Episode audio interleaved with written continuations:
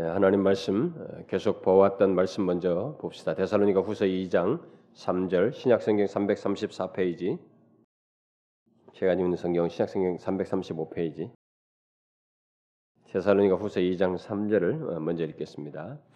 같이 읽겠습니다. 시작. 누가 아무렇게 하여도 너희가 미혹하지 말라. 먼저 배도하는 일이 있고 저 불법의 사람 곧 멸망의 아들이 나타나기 전에는 이르지 아니하리니 먼저 배도하는 일이 있을 것이다라고 하는 말씀을 유념하시고 여러분 어, 요한복음 6장으로 가셔서 요한복음 6장 15절 어, 읽도록 합시다. 요한복음 6장 15절 먼저 다 같이 읽겠습니다. 시작. 그러므로 예수께서 저희가 와서 자기를 억지로 잡아 임금 삼으려는 줄을 아시고 다시 혼자 산으로 떠나 가시니라. 뒤에 66절 한 군데 읽읍시다. 66절 계속 시작. 이러므로 제자 중에 많이 물러가고 다시 그와 함께 다니지 아니하더라.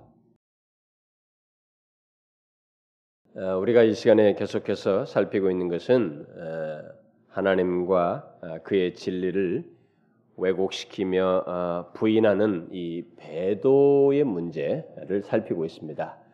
교회 안에 이 배도의 현상이 있다는 거죠. 음, 배도의 이 배도 현상은 일반적으로 반하나님적인 이런 세상 정신, 여러분 세상이 갈수록 반하나님적인 그런 현상을 이렇게 자꾸 더 농하게 드러낸다는 것을 유념하면서 보시면 됩니다. 이 반하나님적인 세상 정신이 결국 교회 안에 유입됨으로써 어, 있게 되는데 아, 우리는 그동안에 이 교회 안에 들어온 그 세상 정신들이 무엇인지를 살펴보았습니다. 그것이 결국 배도를 부추기기 때문에 그래서 첫 번째로 살핀 것이 심리학이라고 하는 세상 정신이 교회 안에 들어와서 어떻게 진리를 왜곡했는지 살폈고 그 다음으로는 실용주의라고 하는 세상 정신이 교회 안에 들어와서 어떻게 우리로 하여금 진리를 왜곡시켜서 하나님께 대한 신앙을 이렇게 왜곡시키거나 멀어지게 하는지 그것을 살폈습니다.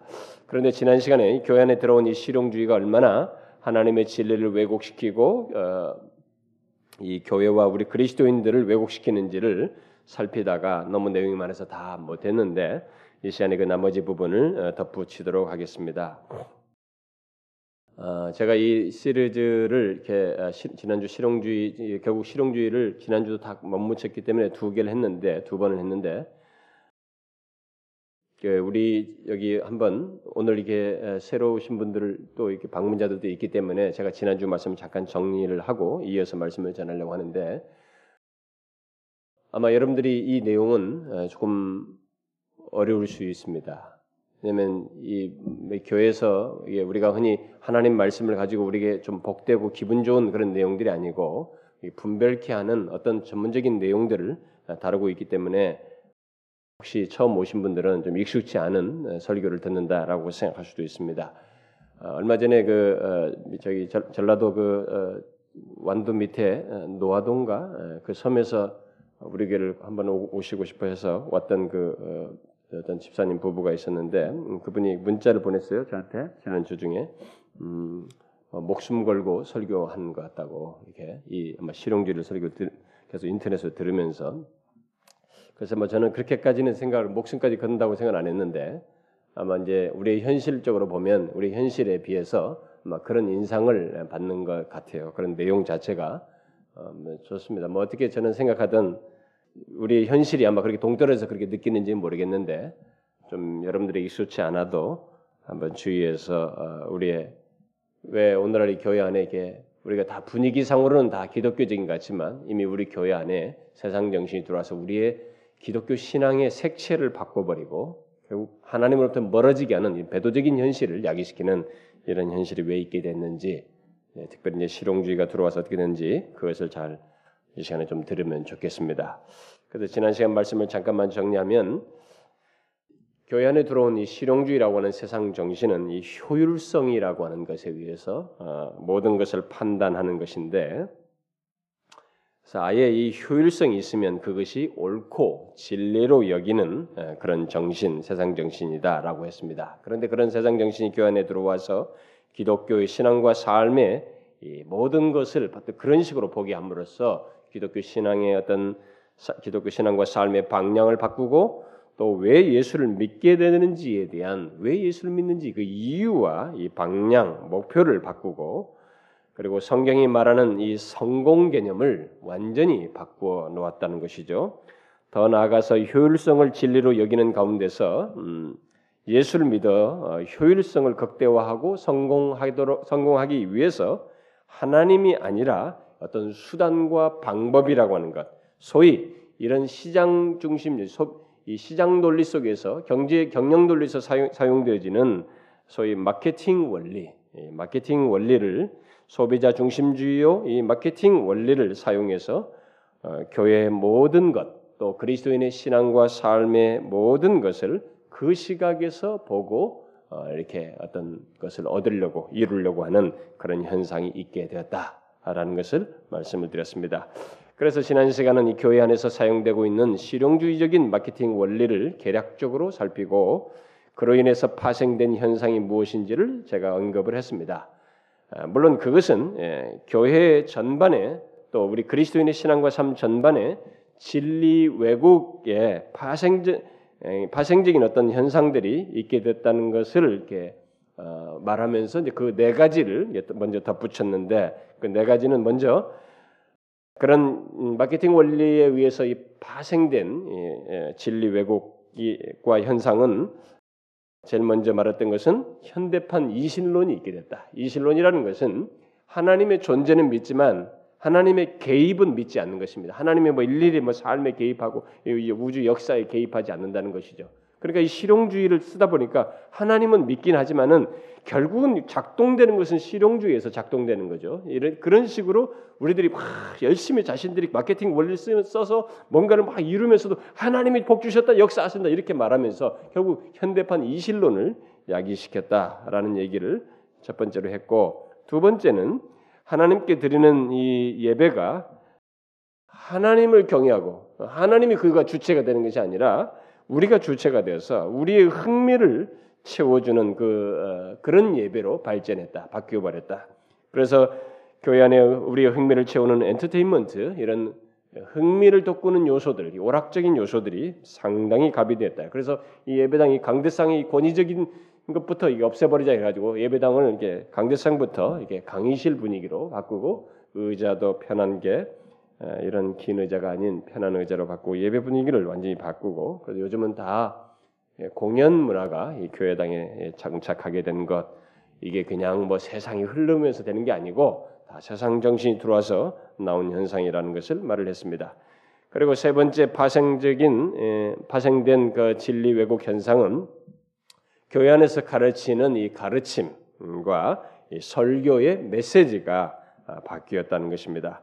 바로 이 소비자의 기호에 맞는 말씀으로 이렇게 바뀌다 보니까 죄나 심판이나 하나님의 저주나 회개 그리고 그리스도의 십자가에 감추어져 있는 본래의 의미들 내용들 특별히 칭의의 제대로 된 이해 등 이런 것들이 다 이게 무시되어지고 소극적으로 다뤄지고 주변부로 물러나게 되고 아예 이 교리적인 내용들이 사라져 버리는 현상이 있게 됐다. 대신 심리학적인 그런 내용들. 그래서 사람들의 마음을 심리학적으로 위로해주고 막 아, 여러분들이 뭐 요즘 우울증이 빠지고 현실적으로 어려우고 힘들고 막 곤고한데 그런 것들을 싹 치유해주는 이런 심리학적인 위로와 치유 그리고 축복 예수 믿어서 잘 된다고 하는 축복과 이 번성 논리들 그리고 각종 생활 지식 등 생활 속에서 성공하는 법 무슨 법 무슨 법 교회가 뭐 몇 가지 무슨 법 법 법 하는 법을 이게 이런 하는 길 법이라고 하는 것은 그런 5단계, 3단계, 7단계 뭐 이런 내용들이 교회 안에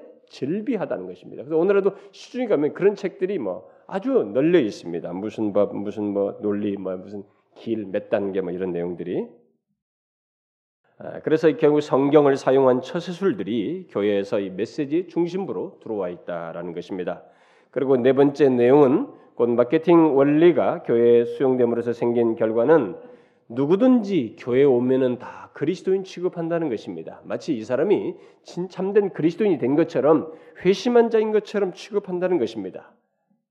이게 마케팅 원리에 의해서 왜 그러겠어요? 누구나 다 한 사람마다 더 많이 데려오는 것이 목적이니 그러다 보니까 이 사람들 다 그런 취급을 하는 거죠. 음.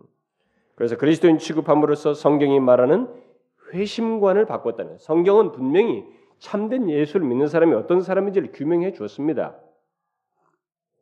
부모가 예수를 믿어서가 아니고 어려서부터 교회를 쭉 다녀서가 아니고 진실로 자신이 예수 그리스도를 회개하여 예수 그리스도를 믿는 것이 분명히 있는 것이고 그로 인해서 자신의 삶의 중심에 예수 그리스도가 있고 자신을 통치하시고 지배하시는 분이 예수 그리스도이어야 하는 것이지 이런 것이 없는 사람을 신자다 그리스도인이다 그건 아닌 것입니다. 오늘날 교회들은 아무나 다 그리스도인이요 참된 회심한 자라고 여기서 그 성경이 말하는 회심관을 다 바꿔놓았다는 것입니다. 이런 이제 실용주의로 인해서 파생된 왜곡들이 있게 되었고, 그래서 지난주에 이제 그 내용까지 했는데, 거기에 더 덧붙여서 계속해서 이 실용주의적인 마케팅 원리라고 하는 세상 정신이 교회 안에 들어와서 사용됨으로써 파생된 또 다른 진리 왜곡 현상을 덧붙이게 되면 제가 아마 일곱 개쯤 하지 않겠나 했는 것 같은데 여기서 하나만 더 덧붙이고 이 하나와 관련 이것이 굉장히 큰 덩어리이기 때문에 이걸 좀 더 설명을 하고 나중에 이제 이래서 결론적으로 결론적인 내용을 덧붙이도록 하겠습니다. 자, 오늘날 이제 교회들이 실용주의적인 마케팅 원리라는 이 세상 정신을 수용함으로써 어? 예, 갖게 된또 다른 현상, 파생된 또 다른 현상, 예, 다섯 번째 현상은 하나님의 축복과 인정을 예, 물질적인 것으로 제한함으로써 소위 물질적인 성공, 외적인 성공, 숫자적인 성공을 우상화했다는 것입니다. 성경을 보면 하나님께서 어떤 사람들에게 물질적인 부유함을 주시고 또 장수하게 하시고 또 왕이 되게 하시고 사회적인 지위로 뭐 이렇게 하게 하는 외형적으로 잘 되게 하는 이런 일들이 성경에 분명히 있습니다. 그러나 그에 반해서 성경은 그런 것들을 다 그것이 다 하나님의 축복이고 하나님의 인정이 그런 것만이 하나님의 인정이라고 말하지 아니하고 오히려 반대의 케이스도 굉장히 신실한 분들 사이에 많이 있었다는 걸 말해주고 있어요. 오히려 그런 것보다도 그, 그 그런 것이 있기까지 그들이 얼마만큼 얼마나 하나님 앞에 신실했느냐 그리고 그 왕의 지위나 그 높아진 자리에 있거나 부유해졌을 때도 그들에게 가장 중요했던 것은 이 성공했다는 외적인 성공이 아니라 그 가운데서 하나님과 어떤 관계를 가졌느냐 이것을 더 중요시 여겼습니다. 이것을 성공했다는 외적인 성공을 가지고 너무 여기 또 매이면 오히려 하나님이 이것을 거둬서라도 관계를 바르게 하는 것이 성경의 중요한 사상이에요. 그래서 성경은 오히려 신실한 사람들이 오랜 세월 동안 시련을 많이 겪었다는 사실을 많이 말하고 있어요. 심지어 그런 성공 성공이나 이 복을 아예 이 땅에서 누리지 못했던 신실한 사람들에 대한 내용도 많이 기록하고 있습니다. 대표적으로 우리는 예수님이 그러셨고 음? 사도들이 다 그랬습니다. 예수님의 사도들이 이렇게 바울 같은 사람이 더더욱 두드러졌잖아요. 그럼 뭐 이렇게 크게 외적으로 뭐 어떻게 성공한다 이런 것이 없어요. 오히려 더 잘 나가던 사람이에요. 세상에서 최고의 엘리트 최고로 잘 나가던 사람이 오히려 다 세상적으로는 맨날 얻어 터지고 뭐 핍박당하고 감옥에 갇히고 그러다가 나중에 목이 잘려서 죽는 참 비참하죠. 어떻게 말해서 외형상으로 음, 이런 일이 있습니다. 그리고 우리가 오늘 오늘 우리가 읽은 이 요한복음 6장에서 보여주듯이 이 세상에서 많은 인기를 어, 얻게 되는 장면이거든요. 그래서 오병이의 사건을 통해 수많은 사람들이 예수님 확 왕으로 삼으려고 그랬습니다. 이렇게 인기가 높고 어? 최소한 2만 명쯤 될 텐데 음. 이들이 와서 예수님을 왕으로 삼으려고 하고 막 따르는 굉장한 이거 아니겠어요? 왕이 된다는 것만큼 어디예요? 예? 그 많은 사람이 지지를 받는 게 어디입니까? 우리 모두가 원하는 바 아닙니까? 그러나 그런 상황에 인기를 얻고 왕이 삼으려고 하는 그때 주님은 그것을 거절했습니다. 그것이 바로 성공과 복이 아니라는 것을 보여주었어요. 그런 외적인 것이. 그러나 오늘날 이 실용주의적인 마케팅 원리를 수용한 이 교회 속에서 또 우리 그리스도인들의 삶 속에서 흔하게 보는 것은 수적으로 많아지는 것, 그리고 이 세상에서 부유해지고 높은 지위에 오르고 사업이 잘 되는 것, 이런 것은 무조건 하나님께서 인정하신 것이다라고 말하는 그리고 그것은 다 하나님의 축복이라고 말하는 풍조가 교회 속에 쫙 깔려 있습니다. 그래서 오늘날 모든 그리스도인들이 추구하고 따라야 할 모델로서 이 세상에서 높은 지위 오르고 뭐 잘 되고 돈 잘 버는 것이 기독교에서 말하는 모든 신앙의 최고의 경지요 모두가 이르러야 할 이 모델처럼 모두에게 여겨져 있어요. 왜 이런 이런 현상이 생겼는지, 왜 우리들이 그렇게 다 뒤쫓고 있는지 한번 생각해 봐야 됩니다. 그게 바로 이 세상 정신이 들어와요. 실용주는 세상 정신이 우리에게 들어와서 도배를 해버렸기 때문에 생겨난 현상인데, 그래서 우리는 이제 세상에서 성공했다고 하는 사람들의 간증을 교회 속에서 공공연하게 듣습니다. 그냥 이 사람들이 어떤 과정에 정직했느냐 이런 것은 둘째치고 일단 성공했으면 그 사람들의 간증을 다 듣고 싶어 합니다. 그렇다 보니 교회 안에 한 가지 괴약한 예, 의식이 만연하게 된 것이죠. 그것은 이 세상에서 어, 뭐 똑똑하고 학력 좋고 좋은 직장 갖고 사회적 높은 지위에 오르고 돈 많이 번 사람은 하나님께 인정받고 또 사람들에게도 추앙받는 일이 있게 되고 상대적으로 그와 반대인 사람들은 하나님으로부터 인정받지 못하고 있고 사람들로부터도 잘 존경받지 못하며 극단적으로는 그런 사람들은 하나님이 저주, 하나님께서 저주하시고 있다. 하나님이 싫어하시고 있으며 하나님께서 싫어하여 징계하고 있다라는 식으로 우리가 의식을 갖고 있어요. 그런 의식이 우리 속에 쫙 퍼져 있습니다. 그래서 결과가 외적으로 좋지 않으면 무조건 실패라는 의식이 우리 사이에 만연해 있습니다. 그렇다면 이 본문의 예수님도 실패한 거 아닌가요? 오늘 본문에 등장하는 예수님께서 다 떠났어요. 나중에는 정작 진리를 말하면서 자신의 이 말씀을 전하니 다 떠나버렸습니다. 아무도 자기와 함께 하지 않았습니다. 이 예수님의 실패 아니에요? 어쨌든 오늘 우리 현실은 교회들마다 신자들마다 외적인 성공이 곧 성공이라는 등식을 적용해서 이런 성공을 외적인 성공을 물질적인 성공을 다 추구하고 있습니다. 특히 그것을 교회들이 아니 목사들이 다 선동을 하고 있지요. 저 같은 사람들이 다 이것을 성경을 사용해서 선동하고 있습니다. 바로 교회의 외형적인 크기, 곧 교회 숫자가 많으면 성공이요 하나님께서 인정하시는 것으로 여기면서 그것을 열렬히 추구하는 일을 우리 목사들부터 하고 있습니다. 그렇게 해서 오늘날 한국 교회는 세상적 의미의 성공이라는 우상을 열렬하게 뒤쫓는 섬기도록 부추기고 또 섬기는 그런 현상이 있게 되었습니다. 그리고 성도들에게도 그 우상을 섬기도록 이렇게 가르치는 현상이 오늘날에 이렇게 만연하게 되었어요. 물론 그 누구도 그렇다고 생각지는 않을 것입니다. 누가 우리가 하나님을 다 하나님이 주신 축복을 얘기하는데 무슨 우리가 그런 성공이라는 우상을 섬긴단 말입니까? 다 이렇게 말할지 모르겠어요.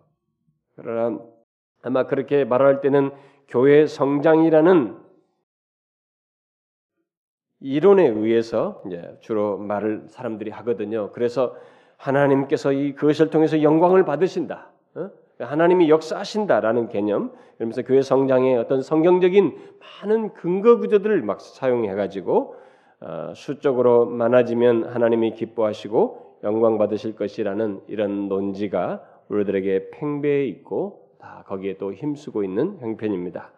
제가 나중에 이제 신비주의 얘기하면서 현대 이런 어떤 그런 현상을 얘기하면서 조금 다시 언급을 하겠습니다만은 오늘날에 우리가 지금 이 교회 성장 추구의 동기와 방향과 목표 속을 목표를 잘 들여다보면 그리고 그런 것이 나온 책들의 근거와 성경 해석의 그 배경들을 잘 보게 되면 다 세상적인 이 실용주의적 마케팅 원리가 깊이 기저에 있어요.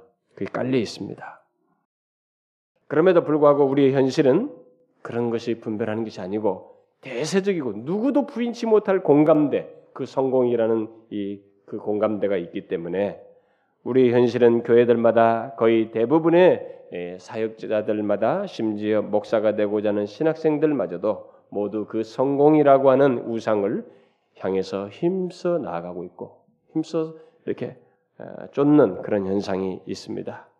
이런 수요를 따라서 우리나라에 이미 실용주의에 따른 이 번성 신학을 교회 성장 이론으로 만든 플러 신학교의 교회 성장학 교수였던 피터 와그너라는 사람의 책이 우리나라에 무려 30권 가까이나 번역되었습니다.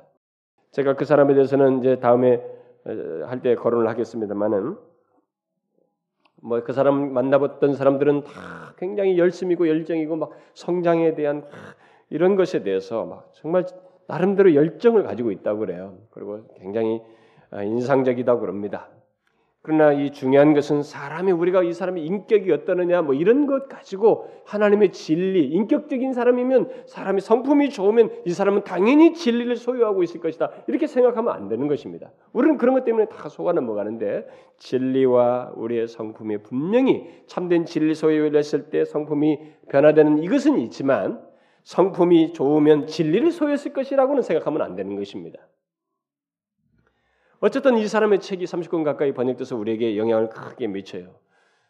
저는 지난 20년 동안 이 목회 현장에 우리나라 조국교에서 목회 현장에 몸을 담아온 사람으로서 한 가지 분명하게 본 것이 있다면 시간이 지날수록 성공이라는 우상을 더욱 열심히 쫓고 있다는 사실입니다. 이것은 우리들이 열심히 뒤쫓고 있는 미국 교회 미국 교회 안에서 아, 이미 앞서서 나타났던 현상인데 사실 우리가 그걸 그대로 뒤쫓고 있고 굉장히 빠르게 그대로 또 갖고 있어요. 그, 그, 그 내용을. 아, 그래서 미국에서 이미 1990년 초에 1992년에 빌 허리라는 사람이 이런 말을 했습니다. 오늘날의 교회 성장은 일종의 사회학적 배경을 지니고 있다. 뭐 영적인 배경이 아니고 성령에 의한 그게 아니고 오늘날의 교회 성장은 사역적인 배경을 지니고 있다는 거예요. 그래서 데이터만을 강요하며 실용주의라는 재단을 숭배한다. 그래서 교리보다는 어, 현대 비즈니스적인 원리들이 더욱 존중되며 실제로 교리가 교회 성장의 방해 요인 내지는 적어도 일종의 위안 정도로 인식되고 있다라고 말했습니다. 자, 이것은 오늘날 우리 교회 현실이 실제로 그런 것을 너무 잘 지적해 준 말이에요. 저는 1980년대에 이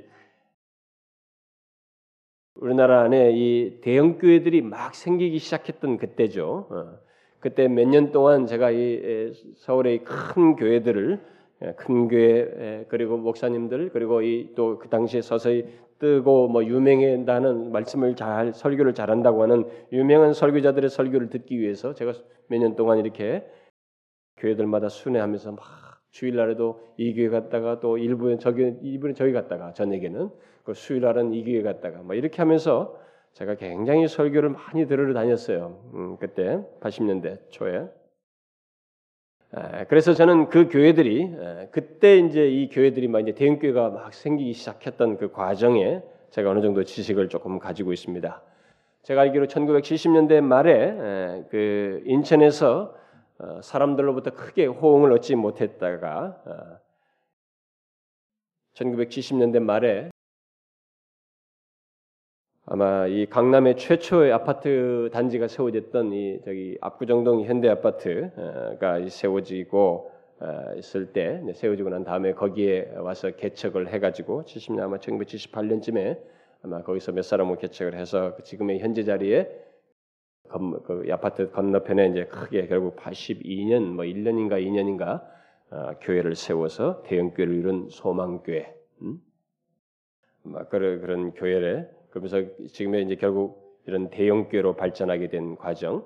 물론 그에 앞서서 어, 이미 서대문에서 개척을 해서 뭐 한참 뭐 신, 신의적인 집회를 하고 막 그러면서 사람들이 갑자기 늘어나서 뭐 그때 허벌판 모래 땅에 있던 이 여의도에 교회를 세워가지고 큰 교회를 세워서 이미 신화적인 큰 교회가 이런 여의도 순복음교회가 있었지만은 사실 대형 교회가 주로 우리나라에 서기 시작한 80년대 주로 이렇게 아, 막 드러나기 시작했죠. 그래서 소망교회가 아, 뭐 그때 시작됐고 또 70년대 말에 서, 서초동 상가 거기도 이제 아파트가 막 들어서고 그랬는데 거기서 개척했던 뭐 은평 중앙교회인가 뭐 그런 교회로 아마 이름을 했다가 나중에 사랑교회로 바꿨는데 그러다가 1980년대 초에 현재 예, 장소에 예배당을 지어가지고 이게 커져서 대형 교회로 발돋움하게 된 이 사랑의 교회 그리고 그 뒤로 1980년대 그 아마 아, 그 후반부쯤 될 것 같은데요. 이게 아, 1980년대 후반부쯤 아마 될 것 같아요. 이 충무로에 있던 이 충현교회가 아, 그런 흐름 속에서 이 당시 이 미 개발지였던 이 역삼동 그 큰 땅을 아, 매입을 해가지고 거기에 막 엄청나게 큰 교회를 지었죠. 음, 그렇게 해서 많은 사람들을 이미 대형 교회를 추구한 거죠. 예, 그것을 예상하고 이렇게 지었었죠. 자 그런 식으로 해서 교회들의 서울을 중심으로 해서 소위 대형 교회들이 하나씩 하나씩 생겨나기 시작했죠. 그래서 이게 대형교를 이루는 흐름 속에서 계속 아파트들이 지어지는 곳을 중심으로 해서 서울도 계속 이렇게 저쪽이 강북 중심이었으니까 여러분이 알다시피 현대 아파트 이게 1970년대 아니 예, 군사 정권 때 이렇게 세워지는 거 아닙니까? 이게 개척 예, 아파트 단지가 그대로부터 이게 참 여러분 여러분 말죽거리라고 그러죠 여기 뭐 양재동 이거 다 논이었습니다 진짜로 여기는 뭐 두말 것 없고요. 그런 적인데 거기에 다 이게 아파트가 세워지면서 그 세워지는 지역으로 이제 교회들이 하나씩 입주 자리에 뭐 세워지면서 소위 큰 교회들이 하나씩 하나씩 생겨지고 또 서울 외곽의 이 지역 이, 이 경기도 이런 지역에 또 세워지는 곳에 큰 교회들이 생겨서 그랬고 여기 지금 큰 교회 하나 있는 것도 아마 1980년대 초에 이쪽에 와 있으면서 아마 아파트가 서서 들으면서 이렇게 크게 됐죠. 음.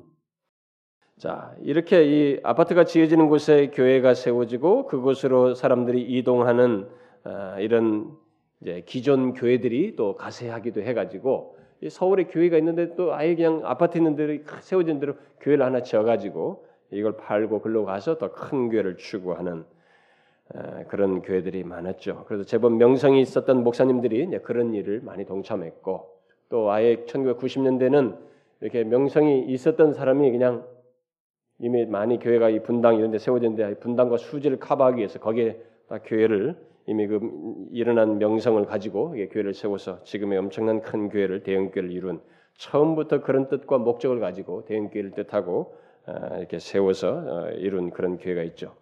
이렇게 해서 어느새 우리 조국 교회는 대형 교회를 추구하는 가운데 교회가 이것을 선도하면서 큰 것이 좋다. 심지어 옳다라고 여기는 이런 현상이 인식이 만연하게 되었습니다. 그리고 그거는 큰 교회는 결국 하나님이 역사하셔서 일어난 역사이고 하나님이 기뻐하시고 인정하신 것이다라고 하는 인식이 싹 자리매김하게 되었습니다. 어떤 사람들은 이런 내용을 들으면서 성급하게 반문하고 싶을지 모르겠어요. 당신은 당신 속에는 그런 마음이 없느냐 이게. 당신 지금 이런 얘기하는 당신은 그런 마음 없느냐? 응? 또큰 교회가 뭐가 잘못됐다는 얘기냐? 당신의 교회는 작은 교회니까 그런 소리 하는 거 아니냐? 사실 당신은 그런 능력이나 있느냐? 어, 사실 저는 이런 것에 대해서 어, 목회자들의 세계 속에서 아마 충분히 받을 수 있다고 저는 생각이 돼요. 그리고 어떤 성도들은 이런 얘기 들으면 굉장히 화가 나서 어, 바로 이렇게 하죠.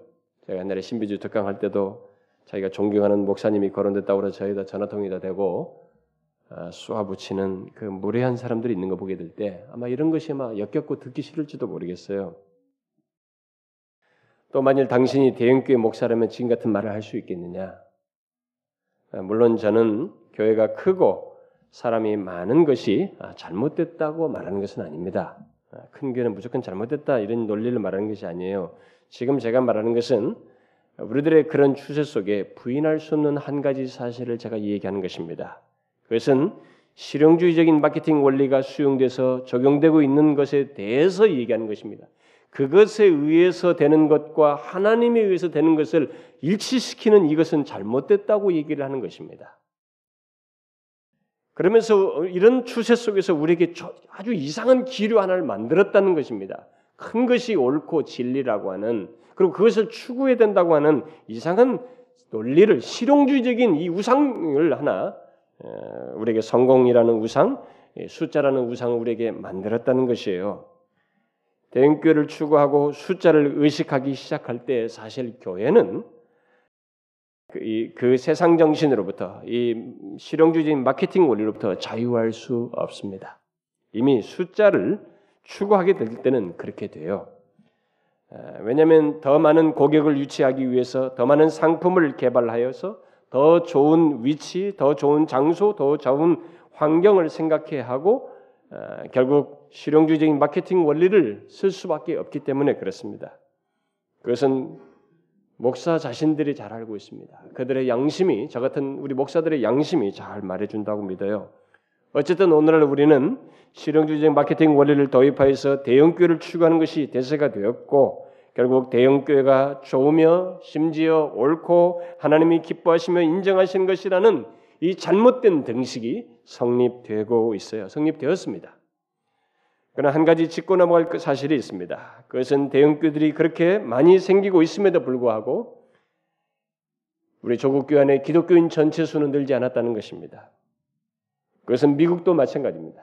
미국도 최근까지 나타난 통계에 보면 그렇게 유명한 큰 교회들, 조엘 오스틴, 리그 워런, 밀 하이벨스 같은 그런 큰 교회들이 등장하고 대형 교회들이 그렇게 인기를 끌고 우리들이 가서 다 탐방하고 있음에도 불구하고 그런 큰 교회들이 생겼지만 미국 교회 전체 교인 수는 줄었다는 것입니다.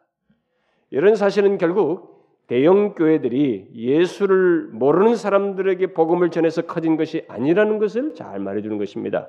그저 수평 이동에 의해서 커졌다는 것이에요. 그러니까 절대로 자랑할 것도 아니고 그것을 하나님의 무슨 인정이라고 이렇게 말하는 것은 잘못됐다는 것이죠. 근데 왜 사람들이 수평 이동할까? 우리는 한번 질문해 볼 필요가 있어요. 그것은 오늘날 대형 교회가 생기게 된 아, 이유들의 이 대표적인 이유인데 이 질문을 한번 해볼 필요가 있습니다. 아마 자연적인 이유는 새로 지은 아파트 단지에 사람들이 이사했기 때문에 이사한 곳에서 찾아서 사람의 이동에 의해서 어떤 큰 교회가 생겨났다고 말할 수 있겠습니다. 그러나 그 외에 이유가 있어요. 긍정적인 이유를 먼저 말하자면 말씀이 좋기 때문이다. 이렇게 말할 수도 있습니다. 어떤 유명한 자의 말씀, 그러나 이 대형교회에서 말씀이 좋다는 것은 과연 또 무엇인가 한번 질문해 봐야 됩니다. 왜냐하면 대형교회 많은 사람을 유치하고 싶은 욕심이 있게 됐을 때는 청중을 충족시켜야 됩니다. 이 고객을 만족시켜야 돼요. 뭔가를 그렇게 저는 이것의 유혹이 너무 컸어요 그동안에. 제가 지금 여러분들이 새로운 사람 한 사람이 와가지고 제 설교 듣고 탁 인상 붉게 돌아가는 거 보는 거 여러분 이거 엄청난 고통이에요 여러분 설교자로서. 어떤 사람은 제, 여기서 설교 듣고 인상 불키고 나갑니다. 제가 그 사람에게 개인적으로 나쁜 말 한 것도 아니에요. 근데 그냥 저는 나름대로 그날 일주일 때는 그 씨름해가지고 설교도 한 준비해서 딱 올라온 것인데 그 설교 듣고 탁 인상 불고 나간다고요? 그러니 그런 걸 자꾸 한 번, 두 번 경험해 보세요, 여러분. 아, 정말 다음에는 좀 조심해야지. 이런 생각이 한켠에서 올라와요. 좀 편하고 쉽게 말하, 말씀을 전해야지. 여러분 대형 교회를 추구하게 되면 아무래도 소비자를 충족시켜야 돼요. 그런 의미에서 설교 좋다는 얘기가 나올 수도 있는 것이죠. 물론 진짜로 진리를 전할 수도 있지만 말을 잘할 수 있습니다. 어떤 서울의 젊은이들 많이 모이는 그 교회 목사님 설교를 듣고 몇몇 사람이 공통적으로 그 저한테 얘기하면 하도 유명해서 좀 들어보라 들었는데 아 정말 말을 잘한다. 성경 가지고 말을 잘할 수 있습니다. 여러분, 여러분들은 어쩌면 평신도들은 잘 분별 못할 수 있어요. 도대체 당신들이 설교를 잘한다는 것이 뭔지, 당신이 기분 좋아서 그런지, 그날 뭔가 심리적으로 위로가 돼서 그런지, 아니면 축복을 보장해줘서 그런지, 무엇이 말씀이 좋은 것이 뭐가 좋은 거냐 이거죠. 사실 평신도들은 잘 분별 못해요. 심지어 목사들조차도 잘 분별치 못합니다. 오늘날 이 대세의 흐름 속에 어떤 정신이 말씀 속에 깔려 있는지 그걸 잘 분별치 못해요. 청중 취향적인 소비자 중심적인 설교 속에 설교 속에는 분명히 신학이 결여되어 있어요. 진리, 교리가 결여되게 되어 있습니다. 이것이 얼마나 심각한지를 사람들은 몰라요. 어쨌든 그것을 사람들은 긍정적으로 이유로 해서 모이는 이런 현상이 생길 것입니다. 그러나 한 가지 또 부정적인 이유가 있습니다. 그것은 마케팅 원리를 사용하기 때문에 커질 수 있어요. 소비자의 필요를 다양하게 채워주기 위해서 대형교회는 많은 것들을 구비해 놨습니다. 좋은 조건, 사람들이 와서 안락한 시설, 많은 프로그램, 뭐 주차 신경 쓸 것 없는 거, 이런 모든 제반 사항들, 그런 것들을 대형교회들은 다 다각적으로 다 가지고 있어요. 마케팅 원리를 쓰는 것이죠. 저는 큰 교회는 모두 실용주의적인 마케팅 원리를 다 도입한다고 이렇게 단정져서 말하고 싶지는 않아요. 그러나 오늘날 큰 교회는 구조적으로 소비자를 충족시키기 위해서 어떤 그런 체계를 가질 수밖에 없어요. 소비자 소비자의 욕구를 채우기 위한 어떤 체계를 그래서 실용주의적인 마케팅 원리를 자신들도 본의 아니게 이미 스스로 손을 쓸 수 없을 만큼의 그 조직과 체계 속에 큰 덩어리 속에 도입할 수밖에 없어요. 그런데도 불구하고 오늘날 우리의 현실은 큰 교회를 큰 교회는 다 성공한 교회요. 하나님이 축복하신 교회요. 옳은 교회이며 하나님이 인정하신 교회라고 하는 인식 아래서 모두 큰 교회를 추구하고 소비자들도 그 인식 아래서 성도들도 다 큰 교회를 가는 것이에요. 순교회로 모이는 그런 현상이 있습니다. 그래서 이 조국 교회 전체적인 이 전체 이렇게 안 늘고 있지만 대형 교회들은 계속 숫자가 느는 기현상이 일어나고 있는 것입니다. 그런데 참 안타까운 것은 우리나라의 교회 90%가 이 교회들의 90%가 옛날 통계인지 모르겠습니다만 100명 이하라고 그래요. 응? 100명 이하가. 그러면 교회가 만 개가 있으면 9천 개는 100명 이하라는 것입니다. 빌 허리라는 사람은 현대 교회 내에 있는 이 수평 이동에서의 대형 교회 어떤 대형 교회 대형 교회가 형성되는 것을 이렇게 말을 했습니다. 오늘날 이 대형 교회의 먹이 공급 체계는 소형 교회들과 스스로 불만이 가득하여 교회를 저버린 신자들이다. 그런 것으로 이게 먹이 사슬 속에서 커지게 됐다 이렇게 말했어요. 여러분은 이것을 어떻게 이해하십니까? 하나님께서 기뻐하시고 복 주신 것이라고 쉽게 말할 수 있겠어요? 저는 그렇게 생각지 않습니다. 오히려 하나님께서는 현재와 같은 현상을 기뻐하지 않는다고 생각해요. 바로 마케팅 원리에 의한 이 성장과 성공을 기뻐하지 않는다는 것입니다. 그러므로 이 큰 교회든 작은 교회든 이런 세상 정신에 의해서 이렇게 성장하려고 하는 것에서 벗어나야 돼요, 사실은. 이런 세상 정신에서 벗어나야 합니다. 하나님은 그것을 원하셔요. 특히 마케팅 원리에 의한 성공 논리를 유포하는 큰 교회들은 속히 그 정신에서 벗어나서 회개해야 돼요. 저는 확신합니다. 경영 논리에 의한 성공, 곧 마케팅 원리에 의한 성공은 성공일 수 없다라고 저는 확신해요. 얼마 전 우연하게 케이블 방송에서 이전에 우리 교회가 있었던 그 행당 지역의 어떤 아주 대표적인 큰 교회 목사 설교가 우연하게 나와서 제가 주목해서 봤는데 그 자기 교회가 만 명을 목표로 하고 있는데라고 하면서 뭐뭐 이렇게 얘기를 하는 얘기를 들었어요 설교 중에. 근데 그분이 상당히 그 교단에서 목사들 사이에서 존경받는 목회자로 그리고 겸손하고 아주 인격적인 목회자로 알려져 있다고 그래요. 그런데 그의 신학은 그렇지 않다는 것입니다. 그의 신학과 이 목회 논리는 비성경적이라는 것이에요. 그러니까 우리가 인격이 좋다는 이것하고 진리와는 좀 다르다는 것입니다. 성경은 그 어디에도 숫자를 목표로 말하지 않습니다. 그것은 실용주의적인 가치를 말하는 것이에요. 어, 자꾸 사람들이 뭐 이렇게 말을 하는 게 정말 실용주의적인 것입니다. 어, 이번에 이 한 이 그 여기 큰 교회 목사님이 총회장이 돼가지고 교단이 소속된 그 교단에서 어, 뭐 300만을 목표로 한다. 300만을 목표로 우리 교단이 앞으로 성장하자. 뭐 이렇게 하면서 교단적으로 이렇게 총력을 기울이자는 이런 얘기인데 그것이 다 실용주의예요, 여러분. 300만 목표 이런 숫자적인 개념은 성경적이지 않습니다. 여러분 사도행전에 날마다 주께서 더하시니라 더하시게 되는 이 과정이 중요한 거예요. 근데 이 결과에 집착한다는 것이거든요. 우리는 분명히 열심히 예, 복음을 전해야 돼요. 전해야 하지만 그 결과, 그 어떤 숫자를 목표로 하는 것은 바람직하지 않아요. 그건 우리 영역이 아니에요, 사실. 그럼에도 불구하고 그 숫자를 목표로 하면서 예, 부득불 뒤따르는 것은 이 마케팅 원리라는 세상 정신을 수용하는 것밖에 되지 않는 것입니다. 그러나 왜 목사들이 그렇게 할까? 왜 목사들은 그렇게도 이 성공 또는 숫자에 목을 맬까? 사실 교회 안에 실용주의적 마케팅 원리를 도입하는 장본인들은 다 목사들이에요. 물론 교회 안에 이 중직자들도 아, 우리 목사에게 교회가 숫자가 늘어나지 않는다. 그러니까 우리 목사를 빨리 은퇴시키고 젊은 목사를 영입하자. 이런 교회들이 오늘 많습니다. 어, 장로들 이렇게 중직자들이 당의원들 아, 똑같은 거죠. 제가 볼 때는 그걸 가르쳤기 때문에 그러지 않았을까. 먼저는 나는 목사가 문제이지 않았을까 저는 그렇게 생각이 되는데 어쨌든 성도들도 그런 논리 똑같이 가지고 있어요. 아, 우리 교회가 뭐 정체된 것 같다. 그러면서 그래서 모두가 지금 그런 현상이에요. 그래서 특히 목사들은 이런 그 숫자를적인 성공을 성경으로 포장을 해서 가르치기도 합니다. 왜 목사들은 그렇게 실용주의적인 성공 곧 숫자 아적인 이 성과에 목을 매갈까?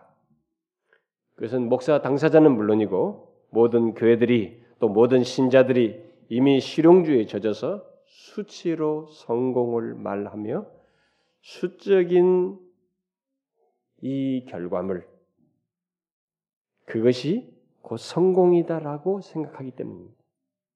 여러분 이 생각은 반드시 지원해야 됩니다. 그것은 반드시 지원해야 돼요. 그건 실용주의예요.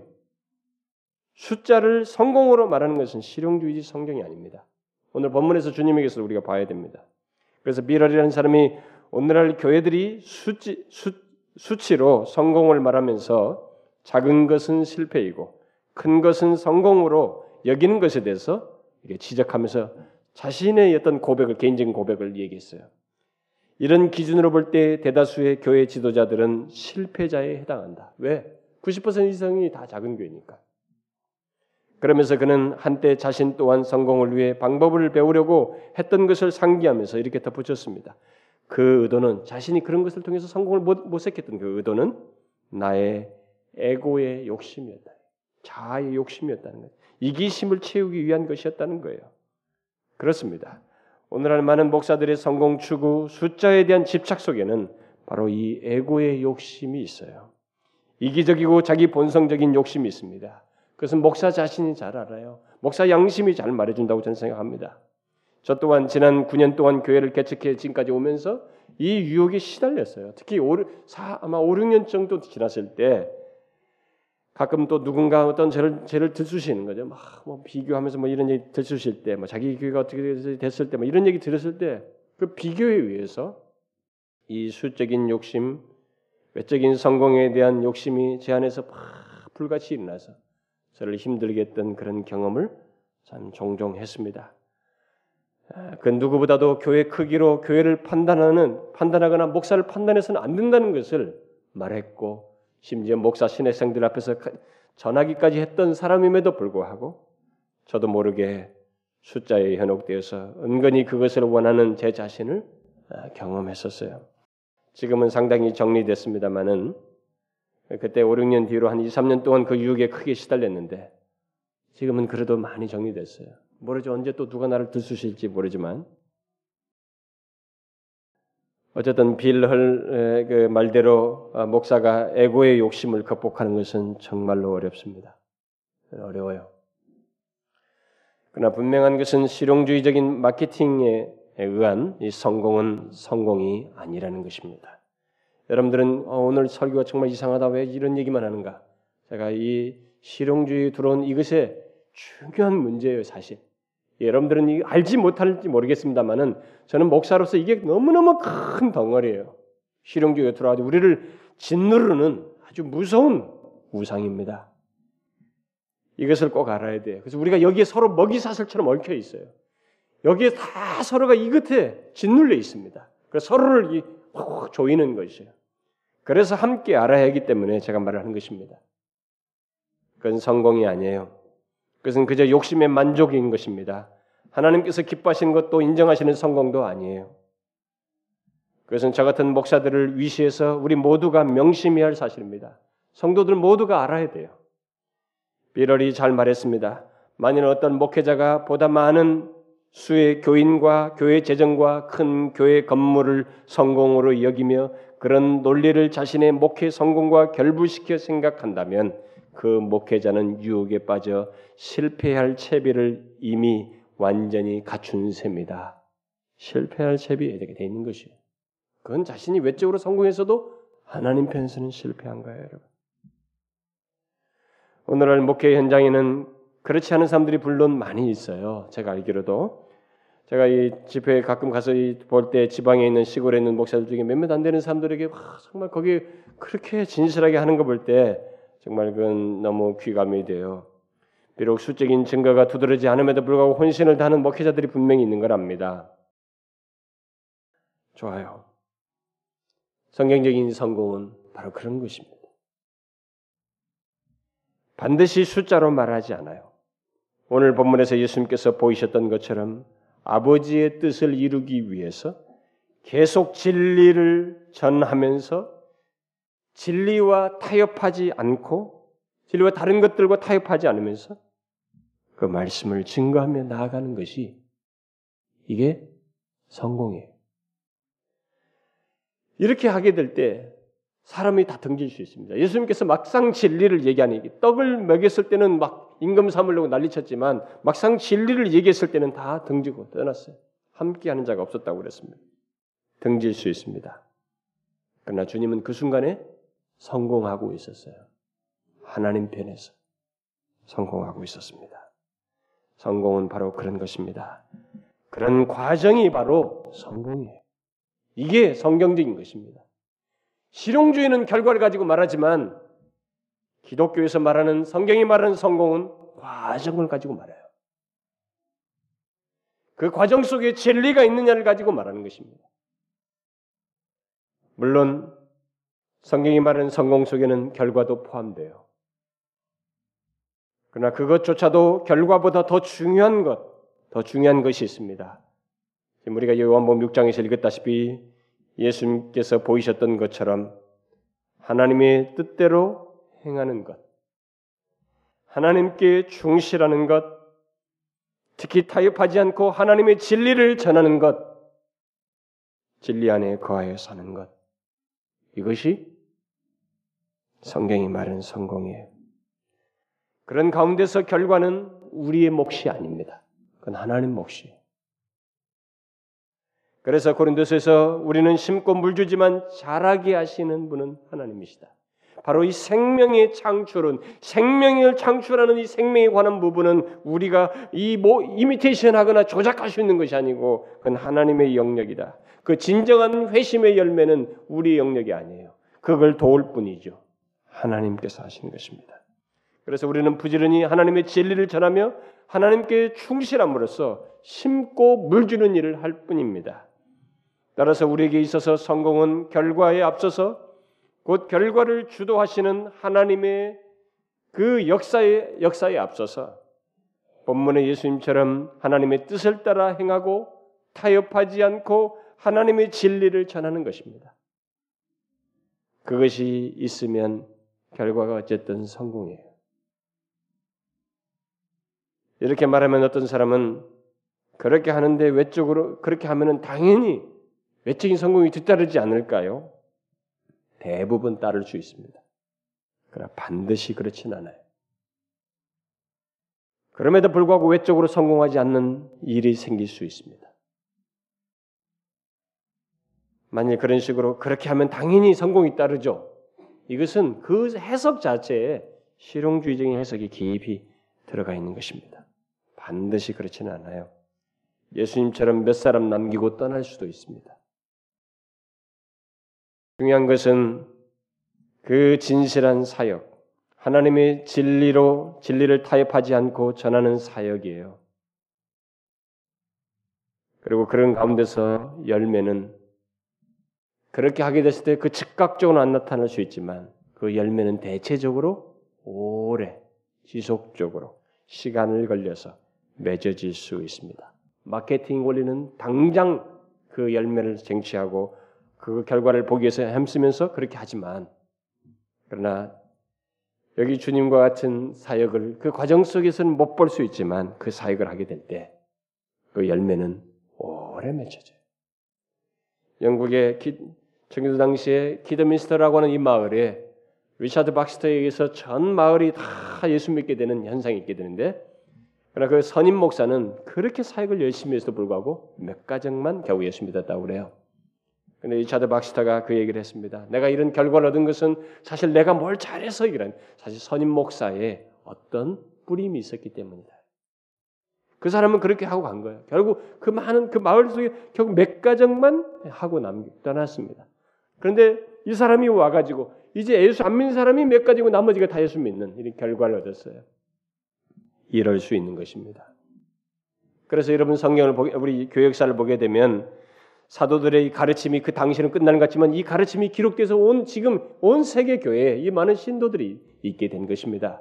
그리고 지금도 여러분이 알다시피 대표적으로 아드핑크 같은 사람은 사역에 성공을 못했어요. 근데 그 사람이 남겨준 그 사람은 주로 글을 썼습니다. 주로 이 글이 다 편지였어요. 막 보내서 나중에 책으로 묶이고 그랬는데 이 아드핑크의 책에 의해서 많은 사람들이 경건한 영향을 많이 받았어요. 그 로이 존스가 영향 미친 사람은 겨우 조금밖에 안 되는 그 회중 그 정도밖에 안 됐지만 그 사람이 남겨준 책은 헤아릴 수가 없습니다. 헤아릴 수 없이 많은 세계 각처의 사람들에게 영향을 미쳤습니다. 그러나 마케팅 원리 쓴 사람은 그걸로 끝이에요. 그 책이 뭐 몇 십 년 이렇게 몇백 년이 가지 않습니다. 그러면 우리는 어떻게 해야 될까요? 외적인 성공 같은 것은 아예 버려야 될까? 배제해야 될까? 그 말은 아니죠. 성경과 교회 역사 속에는 긍정적인 외적인 성공들이 있고 그것을 우리에게 모범으로 말하기도 합니다. 그러므로 우리는 그것을 구해야 해요. 곧 마케팅 원리를 사용하는 대신에 우리는 성경에서 말하는 외적인 성공을 구해야 합니다. 그게 뭘까? 그것은 바로 하나님이 관여하신 개혁과 부흥입니다. 성경에 기록된 외적인 성공은 모두 하나님이 개입된 개혁, reformation, and 부흥, revival 이 두 가지에 의해서 성경은 외적인 성공이 있었습니다.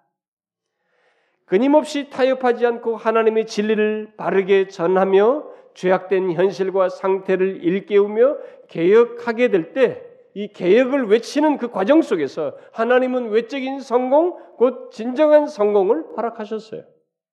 물론 하나님께서는 개혁을 외치게 된 외치게 된 어떤 사람의 심령에서부터 이미 역사하셔서 일종의 개인의 부흥을 주심으로 그 일을 행하시고 심지어 개혁된 그를 통해서 수많은 사람들을 일깨우심으로써 소위 외적인 성공을 일으키시기도 하셨습니다. 일으키셨어요. 이런 면에서 볼 때 성경적인 외적인 성공은 전적으로 하나님과 관련되어 있습니다. 물론 지난 역사 속에 그런 성공 외에 사람에 의해서 사람의 조작, 사람의 노력에 의해서 만들어진 그런 성공, 수단과 방법에 의한 성공도 있었습니다만은 그리고 지금도 있지만 따라서 마케팅 원리에 의한 성공은 여기 완범 6장에서 보는 것처럼 쉬 사라지는 성공이에요. 뭐예요? 마케팅 원리에 의한 성공은 이 요한복음 6장에서 말하는 것처럼 배불러서 예수님을 따랐던 사람과 같은 현상이거든요. 자기가 뭔가 현실적인 충격, 오병이의 사건을 배불리니까 떡을 먹고 너들이 나를 따른 것이다 이랬는데 결국 현실적인 필요와 채움이 있기 때문에 그것을 생각하고 기대하면서 나온 사람들에 의한 성공이기 때문에 이건 성공이 아니에요. 그들은 사실 예수님의 복음을 듣기만 했다면 바른 진리를 전하면 끼득끼득끼득 하다가 사는 것입니다. 저는 우리 지금까지 사역하면서 처음에는 아, 좋다. 분위기 좋고 너무 사랑이 많고 너무 친절하고 좋아요. 그랬다가 결국 하나님의 바른 진리가 그들에게 전달됐을 때 결국 뒤로 한 발자국 뒤 발자국 물러나는 이런 사람들을 저는 많이 봤어요 우리 교회에서 그 동안에 그런 면에서 그런 성공은 성공이라고 할 수 없습니다. 여기 많은 사람들이 모인 것 같은 성공은 성공이 그런 정도의 성공은 사실 사단도 이렇게 여러분 사단이 여러분도 알다시피 이단과 사이비 종교 수많은 사람들을 모아잖아요. 음? 그들이 열광하지 않습니까? 그건 사단도 하는 일이에요. 수적인 성공은 이런 면에서 우리가 나아갈 길은 무엇보다도 먼저 실용주의적인 마케팅 원리라는 세상 정신을 수용하여 성공이라는 우상, 숫자의 우상을 버리고 이런 것을 버리고 아니 그 잔재를 철저히 씻어내 버리고 그 대신 두 가지를 우리가 갖는 것이 필요하다고 봐요. 하나는 하나님이 개입된 개혁과 부흥을 구하는 것입니다. 우리 교회가 제가 많이 말한 사실이지만 다시 말하고 싶습니다. 오늘날과 같이 실용주의적인 마케팅 원리가 교회에 유입된 것은 19세기 중반 이후부터 교회가 부흥과 개혁을 분리하여서 추구함으로써 생겨난 일이에요. 이건 역사적인 사실입니다. 오늘날 교회들이 온통 부흥만 얘기하는데 그건 그것조차도 왜곡돼 있죠. 그냥 고작 해봐야 성경이 말하는 부흥이 아니라 그저 외적으로 크고 많아지는 것을 부흥이라고 하면서 그것을 음, 주장 그것을 구하는데 이게 다 19세기 중반부터 교역사 속에 시작된 부흥과 개혁을 분리시켜서 추구하면서 생겨난 현상이에요. 다 실용주의가 들어와서 생겨난 것입니다. 사실 그것은 찰스 피니 이후에 있게 된 것입니다. 그래서 지금에 이르는 것입니다. 그래서 진정한 외적 성공은 부흥과 개혁이 함께 있어야 돼요. 이 분리하면 안 되는 것입니다. 특히 부흥을 달라고 기도만 하는 것이 아니라 반드시 개혁이 함께 있어야 해요. 어떤 개혁입니까? 타협하지 않고 하나님의 진리를 전함으로써 우리의 생각과 행동과 고백 등 그야말로 생활 전반을 바로잡아서 하나님을 진심으로 경배하는 그런 개혁이 있어야 돼요. 경배하도록 하는 이런 계획이 있어야 됩니다. 계획은 단순히 회개하는 것을 넘어서서 하나님의 말씀을 통해서 교리적으로, 도덕적으로, 영적으로, 교회적으로 하나님 앞에 바르게 되는 것이에요. 부흥은 바로 이렇게 증거된 개혁의 진리를 사람들이 깊이 수용하면서 생겨나는 것이. 이런 면에서 진정한 성공을 얻기 위해서 우리 속에 가장 중요시해야 될 것은 하나님의 진리예요. 요한복음 6장에서 예수님께서 사람들이 다 떠날지라도 자신의 죽음을 통한 구원, 십자가의 메시지를 결국 전한 셈이 되는데 이 핵심적인 진리를 말하는 셈이 됐는데 그렇게 말씀하셨듯이 우리도 사람의 수보다 그 외적인 성공보다 하나님의 진리를 더 중요시해야 됩니다. 그러므로 하나님의 진리에 관한 일체 타협이 있어서는 안 돼요. 성도들이 아 목사님 이런 건 좀 이렇게 저를 자꾸 흔들어요. 이제는 좀 누그러질 때쯤 되지 않았느냐. 조금만 말씀에 날이 서면 그런 태도를 약간 보이면 사랑 없다는 이유로 이 진리를 희생하기를 원해요. 여러분, 사람이 많이 모이는 것보다 더 중요한 것이 하나님의 진리예요. 이걸 알아야 됩니다. 만일 진리를 뒤로 하면 더 이상 기독교일 수 없다는 생각을 하셔야 됩니다. 아무리 사람이 많이 모여도 진리를 뒤로 하면 그들은 종교 소비자들일 뿐이지 참된 신자가 아닐 수 있는 거예요. 그것은 그런 자들의 모임은 참된 교회가 아닙니다. 참된 교회는 그 중심에 하나님의 진리가 있어요. 그리고 그것에 의한 개혁과 부흥을 구하는 어떤 외적인 성공이 그 참된 교회는 또한 당연히 있게 되겠죠. 있어야 되겠죠. 진리를 중요시 여긴다면서 바로 이런 진리를 통해서 개혁이 외쳐지지 아니하고 그것에 의해서 부흥이 있기를 구하지 않는 이런 것이라면 뭔가 모순된 것입니다. 여러분 저는 우리 모두가 그러길 바래요. 또 한 가지 마케팅적인 어떤 성공이라는 우상을 버리고 성경적인 외적인 성공을 위해서 우리들이 힘써야 할 또 다른 하나는 예수님의 유언대로 부지런히 복음을 하나님의 진리를 교회 밖에 있는 자들에게 전하는 것입니다.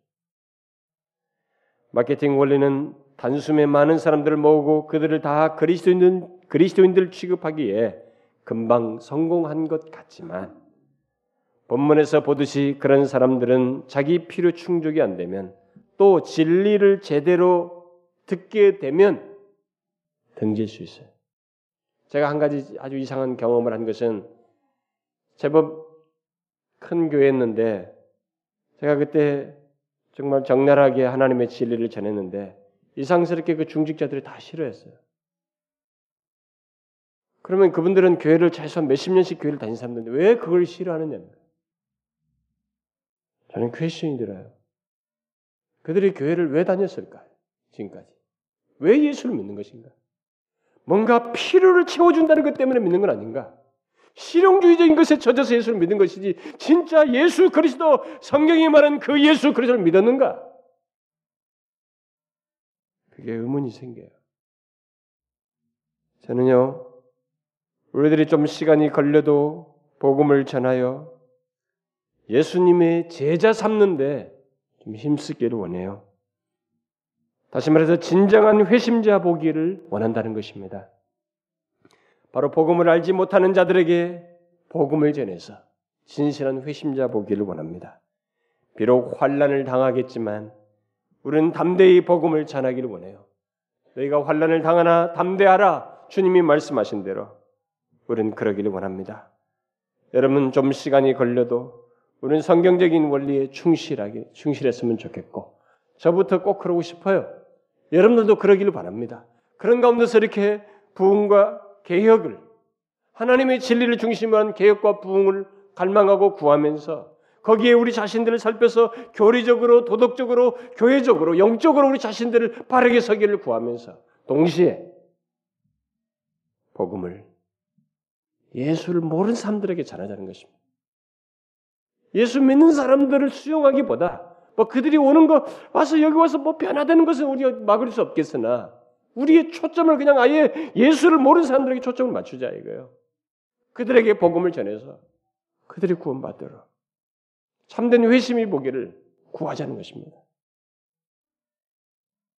저는 마지막으로 두 사람의 글을 인용하고 마치고 싶습니다. 첫 번째 글은 마이클 호톤이 실용주의적인 현실을 지적한 지적한 말임 지적하면서 한 말입니다. 우리가 성경에서 얻는 교훈은 복음을 값싸게 팔아서, 팔아서는 안 된다는 것이다. 만약에 우리가 복음을 죄인들에게 호소할 때 그들의 소비자적인 입맛에 맞게 제공하는 데 성공한다면 그것은 전혀 성공이 아니다. 만약에 불신자들이 기독교의 불쾌한 점이 기독교에 불쾌한 점이 있다는 것을 발견하지 못했다면 우리의 복음 진술에 뭔가 잘못이 있다. 주님의 지상 명령은 제자들을 만들라는 명령이지 소비자들을 위한 가맹점들을 내라는 말이 아니다. 우리는 이것을 알고 복음을 전해야 할 것입니다. 그러면 그러면서 우리는 마케팅 원리가 판치는 오늘날의 교회 현실 속에서 한 가지 희망을 무조건 절망할 필요는 없어요. 하나님이 살아계시기 때문에 그래서 한 가지 희망을 가질 필요가 있습니다. 그것은 데이비드 웰스가 그의 책 다섯 번째 책에서 지적한 내용인데 그것은 어느 세대 어디에서든지 참된 것을 추구하는 사람들이 있다는 것입니다. 네? 모든 세대, 모든 곳에는 다 세상 정신에 빨려가고 자기 욕심을 쫓아서 쫓는 것 같지만 거기에 그들 중에 반드시 진리를 통해서 참된 것을 통해서 구원을 얻는 자가 있고 그것을 갈망하는 자들이 있다는 것이에요. 바로 이것을 기억하고 우리가 끝까지 하나님의 진리에 근거해서 우리 교회를 계속 이어져 나가고 전하는 자가 되자는 것입니다. 바로 그런 맥락에서 웰스가 말한 것입니다.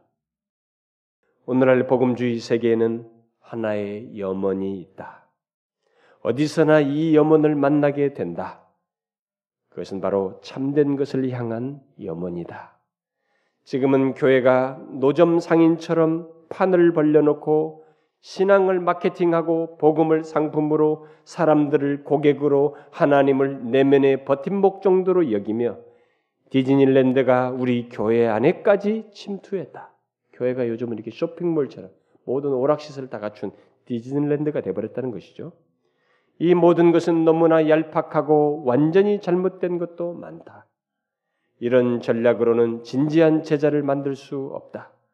성공을 구가할지는 몰라도 속이 텅 비고 지극히 비상적이고 도무지 용서할 수 없는 행태임에 틀림없다.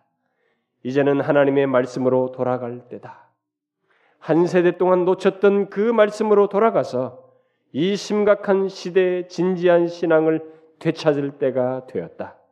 이제는 파멸을 가져온 이 신앙 매매의 실험을 끝내고 공손하게 그러나 확고하게 그 말씀을 찾아 나설 때다. 지금은 앞으로 전진할 때다.